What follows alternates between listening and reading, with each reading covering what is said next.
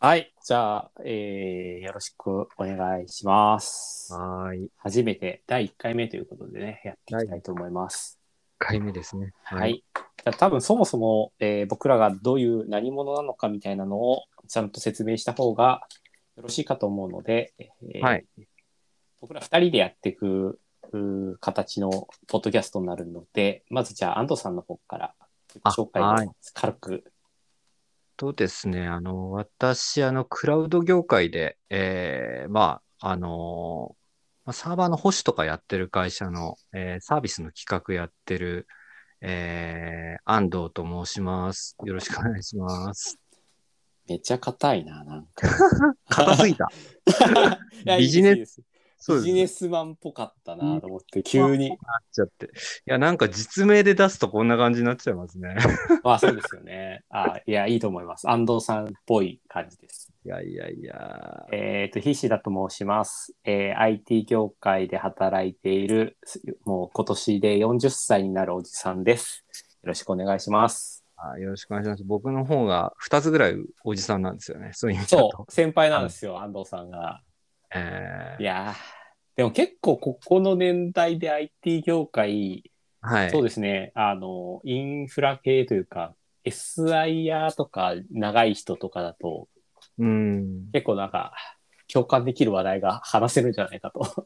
そうですね。あなんかそんな感じで、こう、ちょっとね、あの、タイトルも、 Tech Beat Makers ということで、これあの、ヒップホップかなんかのですね、言葉で、あの、曲作ることをビートメイキングとかって言うんですけど、まあなんか、サンプリングとか、ああいう感じで、いろんなものをこうサンプリングして、こう、組み合わせて、コラージュアートみたいな感じでこう作っていくんですけど、まあそれと同じような感じで、IT 業界のいろんなことをこう、つまみ食いしながら、まあ僕も菱田さんもどちらかというとビジネスサイドなんでね、そうですね。そんな感じのことをちょっと、こういうテーマどうみたいな感じで、だらだら。最近、なんだろう、自分たちが仕事してて、このワードよく聞くけど、知ってる、うんみたいな。いや知ってるふりはできるみたいな。そうそう、そうなんですよね。あの、やっぱり、あの、お客さんとかの前でね、知らないとは言えないですから。結構ね、うんやっぱり、あの、僕らの業界、いろいろ新しい単語が、もう日夜、バズワードも含めて、どんどん飛び込んできちゃいますからね。そうなんですよね。なので、なんて言うんだろう、本当にちゃんと調べる、などちらかというと、この、なんだろう、ひえー Tech Beat Makers のポッドキャスト始めようっていうのは、趣旨としては、自分たちがちょっとちゃんとこういう機会を作っていかないと勉強しないよねっていう前提があったので、はいちょっと自分たちの勉強に、えー他人を巻き込むことによって強制力を持たせて継続的に勉強していくということが 大まかな趣旨なので、あのそれを勉強お前らちゃんとしてるかというのを生温かく見守っていただければなというのがざっくりした所感ですかね。見張られる感じですね。そうですね。ななのでちゃんと調べてくるというのを一定の努力をしながらやらないとまずそうだなと思っています。僕の10倍真面目ですよね。いや、そんなことはない。全然真面目じゃないんで。自分を囚人の目にこうさらすというね。いや、それぐらいやらないと、あの、追いかけられないので、できできないんでね。勉強しますもんね、なんかね。勉強するから調べますね。ですよあで、今回、こう、第1回目、この話をする前に、一回安藤さんと話して、はいはいそ。のじゃあ今1回目やりましょうって話になった時にいや Docker と Kubernetes の違いって分かりますみたいな話をした時に2人とも結構あやふやなあやふやな回答をしてたのでそうですね。あじゃあそれやりましょうよって話になったものの、うん。やっぱり知らなかったなというのがこの1週間でよく分かったのでああ、はい。なので一定の価値はありました。そうですね。この、じゃあ、あれですかね。この番組的に言うと、じゃあ、栄えある第1回のそう Docker と Kubernetes の違いとは、みたいな話を。はい、やっていきたいなと思います。はい。よろしくお願いします。いやーよろしくお願いします。ちなみに、じゃあもう、菱田さん、あの、ド直球ですけど、こう、はい。Docker と Kubernetes って何が違うんですかね？はい。あの、うん調べてまいりました。はい。で、えっと、多分ぶ、話としては Docker から話をした方がよくって、うん、Docker っていうのは、その、いわゆるコンテナ化、もうちょっと日本語にすると仮想化の技術ですよっていうのが、はいはいはい。あの、一言で言うと、うんえーそういう技術だよって言えて、その、はい Kubernetes は何かというと、その Docker で作られた仮想化の技術をコントロールしましょうっていうテクノロジー、うん技術だよっっていうのが大きな違いなのかなっていうのが調べて分かったことですね。ああ、コン要はトローねそうです、そうですうん。要はな、あの、なんだろうな、コントローラーとその実際動いている機械とかっていうものの違いだと思うと、なんかすごく分かりやすいのかなと思いました。なるほど。あ、じゃあ、Kubernetes 自体がコンテナ作りますとかじゃなくて、はいコンテナ自体は Docker 君が作ってくれてみたいな。そうです、そうです、そうです。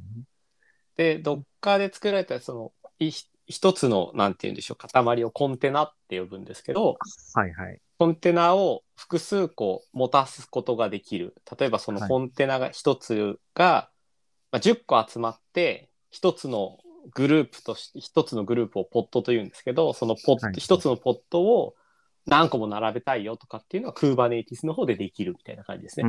うんポット単位でこう、なんていうか、管理していくみたいな。みたいな、そうです。あっていうのができることの大きな違いだなというのが見て、あなんはい調べて分かったことですかね。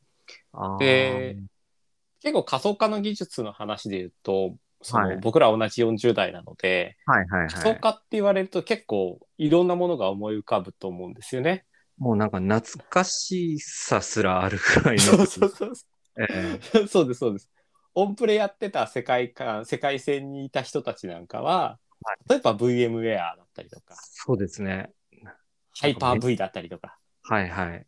ゼンとか、ありましたね。メタフレームはちょっと古いけど。ええ メタフレーム、メタフレーム、そうですね。メタフレームの後にゼゼンですからね。とかになってますもんね。はいはい。はいはい。なので、その辺の世界線からのドッカーなので、すごくこう違いが、なんだろうな、その時代にを分かっ、えっ、と、いた人は、なんとなく違いが理解できるかと思っはいはい。て、で、ちょっとその辺話をしていくと、はい。いわゆるこう VMware とか Hyper-V とかって話が出ましたが、それって、はいい、わゆるこう仮想、同じ Docker と同じ仮想化の技術なんだけども、はい。えハイパーバイザーの方は、その、いわゆる OS って言われるオペレーションシステムがあって、はいで、はい。その上に、えーハイパーバイザーがあって、で、その上にゲスト OS っていうのがあって、そのゲスト OS の上からあるものが仮想化されているみたいな。ありましたね。ゲスト OS とホスト OS ってね。そうです、そうです、そうです。はいはいはい。その間にそのハイパーバイザーってやつがいて、そいつが VMware だったりとか。とか、あの、ハイパー V だったりとかだっていう、そういう話ですよね。はいはいはい。コンテナがなんでこんなに世の中で流行ったかっていう話をすると、ここも技術の違いがあって、はい。えコンテナ、えー、Docker の方は OS があって、えー、Docker エンジンがあって、ミドルウェアアプリケーションの、ミドルウェアアプリケーションの部分を仮想化してるっていう話なんですね。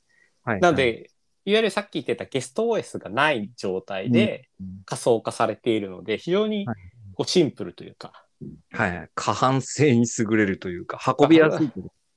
そうですね。うんあと、これ、僕ら、あの、なんだろうな、SIR やってた人とかだとよく出るのが、ライセンス数とか、はいはい。もう、OS すのライセンス数ってどう考えるんですか？みたいな世界観があったと思うんですけど、その辺もあんま考えなくて良さそうだよね、みたいなのは、僕今喋ってて思いました。これ、泣きそうなぐらい嬉しいですよね。あれの計算とか本当に大変じゃなかったですか？なんか CPU いくつだって、ライセンスいくつ？とかね。僕はどちらかというとアプリケーション売ってた側なんで、あのその実際じゃあゲスト OS のライセンス数がどう必要かとか知らないんですけど、なんかすげえ大変そうだなっていうのはお友達の話を聞いて思ったところがあります。ああ、その辺がだからシンプルになるって感じなんですね。そうですね。あの、営業向けに言うとそこわかんなく、なんか考えなくていいらしいよっていう。おお、良さそうじゃない？みたいなはいはいはいはい。気持ちにはなれそうですよね。そうですよね。なるほど。で、なんかこう、そういうハイパー V とかの時代があって、VMware なんかね、今もすごいですけど、はい。あの、そういうところと別の流れで、こう、Docker っていうものが、まあ、出てきて、はい。で、今使われていると。コンテナをすごくうまく作れますみたいな感じなのはい、そうですね。で、あと違う文脈で言うと、こう、ホスト、いや、一応ハイパーバイザーの中でも、えっ、と、ホスト系のハイパーバイザーっていうのがあって、えっ、と、バーチャルボックスとか、結構手元で新、なんだろうな、 FreeBSD を動かしたいですとかっていうので、はいはい Oracle の VirtualBox とか動かすことあったりすると思うんですけど、ああいうのも同じ仮想化技術ですよね。ああ、なるほど。そっちの方がイメージしやすい人も言っているのかなとは思ったりしますう。ん結構そうですね。僕らの年代だと意外とこう、意外ととっつきやすいかもしれないですね。うん、ちゃんと勉強すると。そうですね。なんか歴史から学ぶと分かりやすかったなっていうのがわかりやすい。あの、結構こう、ドッカーについて調べて思ったことですかね。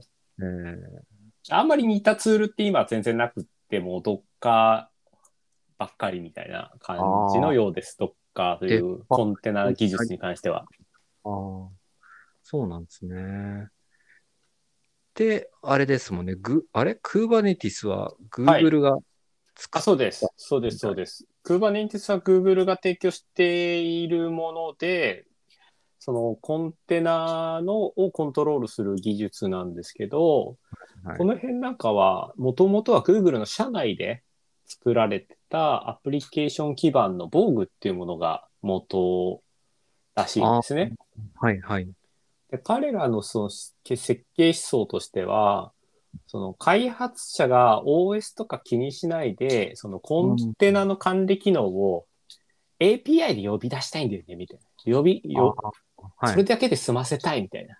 はいはいはい。そういうところから、じゃあその基盤をそもそもアプリケーション化していこうみたいな。まあ、要は OS うん。の部分、以下の部分で、Google なんていろんなところにデータセンターあってみたいな、サーバー自体がたくさんある世界だと思うので、そこの物理的なものをアプリケーション化したいみたいなとところが多分背景にあるんだろうなと思います。なるほど。なんか、多分同じ文脈かもしれないですけど、Google の考え方で、なんか、ウェアハウス、なんなんちゃらだって忘れたんですけど、要は、あの、データセンター自体を一つの PC に見立てるみたいな考え方があるらしくて、はい。それ、それを推し進めていくと、やっぱ Kubernetes 的なこう世界観とかになってくるのかもしれないですよね。そうですね。いやじゃないと、まあ、管理しきれないし、そんなね、うんおさあこの一つのサーバーに、このお客さんが入っててなんて、Google のはなんだ規模って管理なんかできるわけないので、そうですよね。そういう意味では、その抽象化したいというニーズは非常に強かったのかなっていうのは思いましたね。うーん、なるほど。なんかあれですね、あの、僕のお仕事はどっちかというと、こう、サーバー一台一台を、まあ、昔ながらのオンプレのサーバーからこう、スタートして、こう、サーバー自体をこう、監視したりとか、運用したりとかって感じなんですけど、なんかこう、こう、聞いてると、もうコンテナの集団自体を管理するみたいな方向にこう、うんシフトしてきてるのかなっていう感じもね。そうですね。そういった形になってった方が、なんか手、なんでしょう。手組みでサーバー今、一個ずつ手組みするっていうのも、なんだ、やや大変なので、はいはいはいはい。そういう意味では、その、なんだろうな、コード化してしまった方がいいよね、みたいな文脈は結構強いのかなとは思いますね。サービスで見るっていうか、ホスト単位じゃなくてサービスで見るみ見たいなるっていう、そうですよね。ああ、まあ合理的というか、あれです。うん。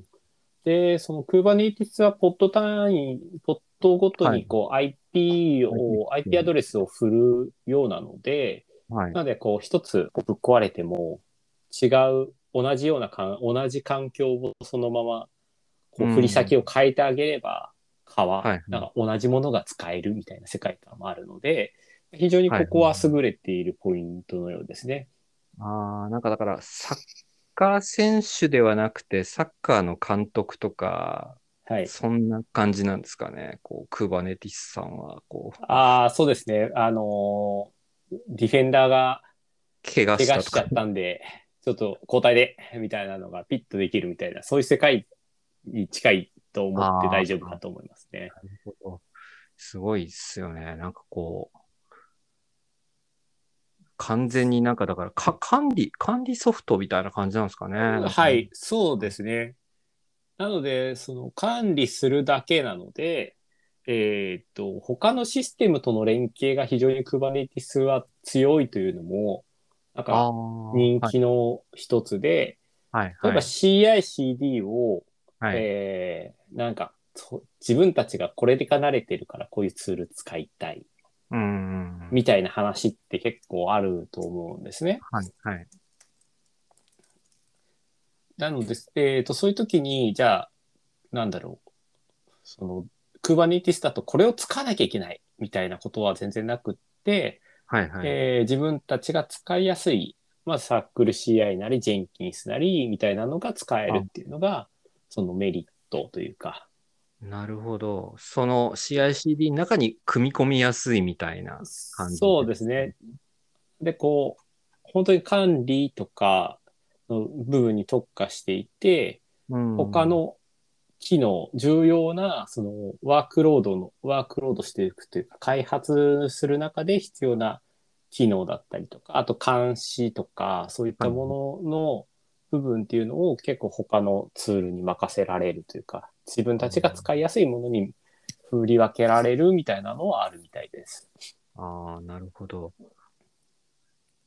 これ結構あれですか？菱田さんのお仕事の中で単語として出てきてる感じですか？この辺って。うーんと、Kubernetes 云々よりも、まだインフラストラクチャーズコードの方が話としては多い気がします。ああ、なるほど。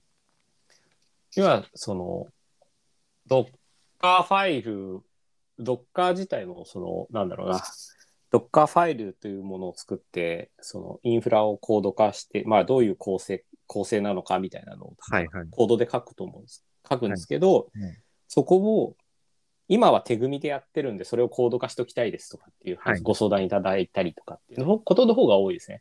ああ、なるほど。その手前のっていうか、そういうところですね。そうです、そうです。でコード化した先で、じゃあ Kubernetes 使って、えっ、と、ど複数の Docker を管理していきましょうとかっていうのはあるんだろうなっていうのは、っこの先なんか出てきそうですね。ていうのはあるのかもしれないですね。ああ、なるほど。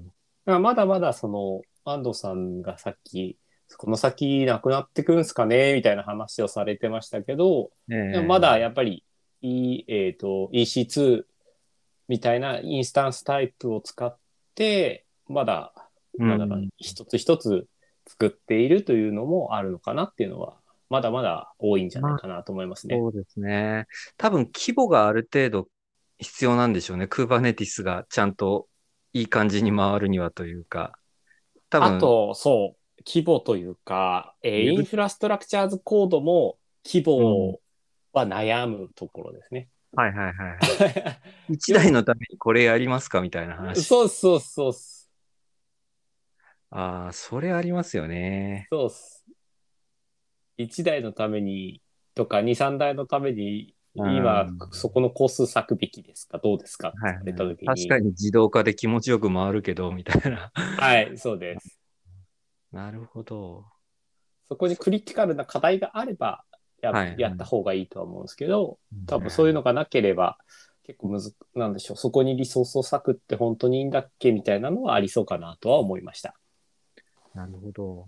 いやー、でも面白いですね。なんか聞いてると。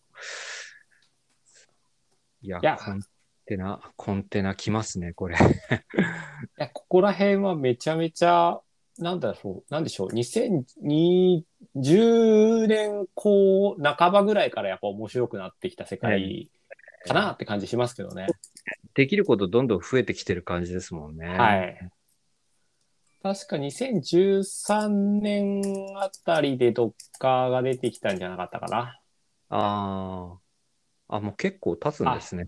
そうですね。ドッカーが登場したのは2013年の3月とかはいはいはい。なので、そこからって考えると結構もう経ってはいるものの、うん。経ってはいるものの、いやそうですね。Kubernetes が出てすげえ使われるようになった印象はあります。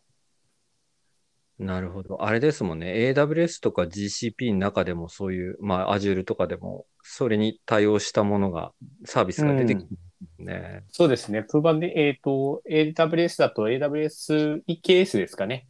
あ、はいはいはい。EKS。EKS、えー、あと、Azure とかだと AKS かな？って名前だったと思いますけど、で、各社クラウドを独自にあのコンテナ管理サービス ECS とかあったりするんですけど、この辺何が違うのかなみたいなのは僕まだ調べきれてなく、そこまで調べきれてなくて積みました。いや、なんか、僕も、あの、比較表見たんですけど、一読して頭に入らなかったですね。もうなんか、何かを管理するものを管理する何かがあって、それをさらに管理する何かみたいな、こうなんか、マトリョーシカみたいになってきてる感じがありますけどね。すごい。すごいですね。いいっすよね。なんか、お仕事いろいろ変わってきそうな感じが。そうですね。変わってくると、ここは面白いかなというのは感じますね。うんまあ、全部が全部そのコンテナになるとは限らないですけど、結構な部分はいきますよね、これ。アプリの作り方とかも変わってくるから。うんやっぱりこう、今だと、そのマネージドサービスを使ってアプリケーション作るとかも多いと思うので、小規模だと。はいはい、それと別に EC2 立てなくても、ね、やっていくとかっていうのは全然あり得るかなとも思いますし。なんかいわゆるマイクロサービス的な考え方でもうなんかこう、本当に機能を分解してって、ちっちゃなサービス単位でこうやっていくみたいなことになると多分向いてるんでしょうね、こういうのがね。あそうですね。でその Kubernetes が出た文脈で、やっぱり機能単位のマイクロサービスが生み出されたっていうのは、なんか背景としてはあるみたいなので、はいはい。そういうのは流れとしてはあるんでし、あるんだろうなとは思いますが、やっぱりそれを突き詰めていくとすげえ大変というのは、うんなんでしょう。皆さん、エンジニアの皆さん、なんかすげえ言ってるなっていうなんかそれも気持ちになってます。聞きますね。なんか、な、中とかにも。だから、Kubernetes だけで全部をやろうとすると、めちゃくちゃ難易度高くなっちゃうから、なんかちょっと、いい感じに組み合わせないといけないとか、そういうのがあるもんね。そうですね。もう第1回からめちゃくちゃ濃いです。いやいや、なんか多分この辺は、弊社のエンジニアに聞かせたら怒られそうな感じが、僕じゃやもこれするんで。怒られそうな感じが。なので、こっそりやってきちゃう。そうですね。そうですね。こっそり、まあ、シェアボタンを押しますけど、やめよう。ドキドキするわ。いやいや、でも、こういうの、なんか、いいですね。30分、今24分ぐらい喋ってきてますけど、30分ぐらいでシュッと終わって、えー話ができると。はいはい。なんか、アウトプットが大事っすね。これ。だこれはい、僕ら大事かなと。大事ですね。僕、分かったつもりになってましたけど、全然分かってなかったのは、もう今のお話聞いて分かりました。あ、いや、僕も、あの、全然分かってなかったんで、よかったなと思いました。また、あれですね。掘っていくっていう感じですかね、これは。そうですね。うんじゃあ、に、次回どうしましょうかという話なんですけども、はいはいはい。なんか次回なんか、こういうの話したいなとかってありますか？ああ、ちょっとですね。あれ、はい。ネタ帳のところを見 見ながら今お話ししようかなと思うんですけあど、、はい。あれ。いや、あの例のサイトとかですね。ああ、そうですね。えーそうですね。いや、いろいろあるんだよな。自分が苦手なものでよく聞くものすとかで言うと、ゼロセキキュリティだったっけな？なんか、はいはいはいはい。ゼロトラストだ。ゼロトラスト。セキュリティだったかな？あの、はいオルターの小島さんがこう、しはい唱えてらっしゃるお話ですけど、はい。あの、あの辺をちょっとじゃあ、私が今度、あれですかね、こう、お話しする側に回りましょうかね。あ了解しました。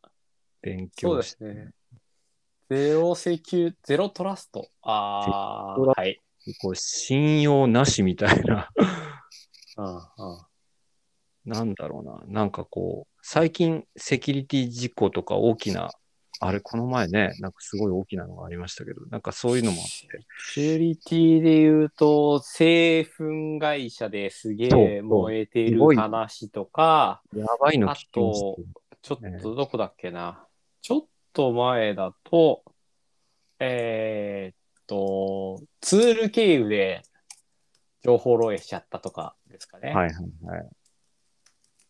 あそういうのは結構怖いですよね。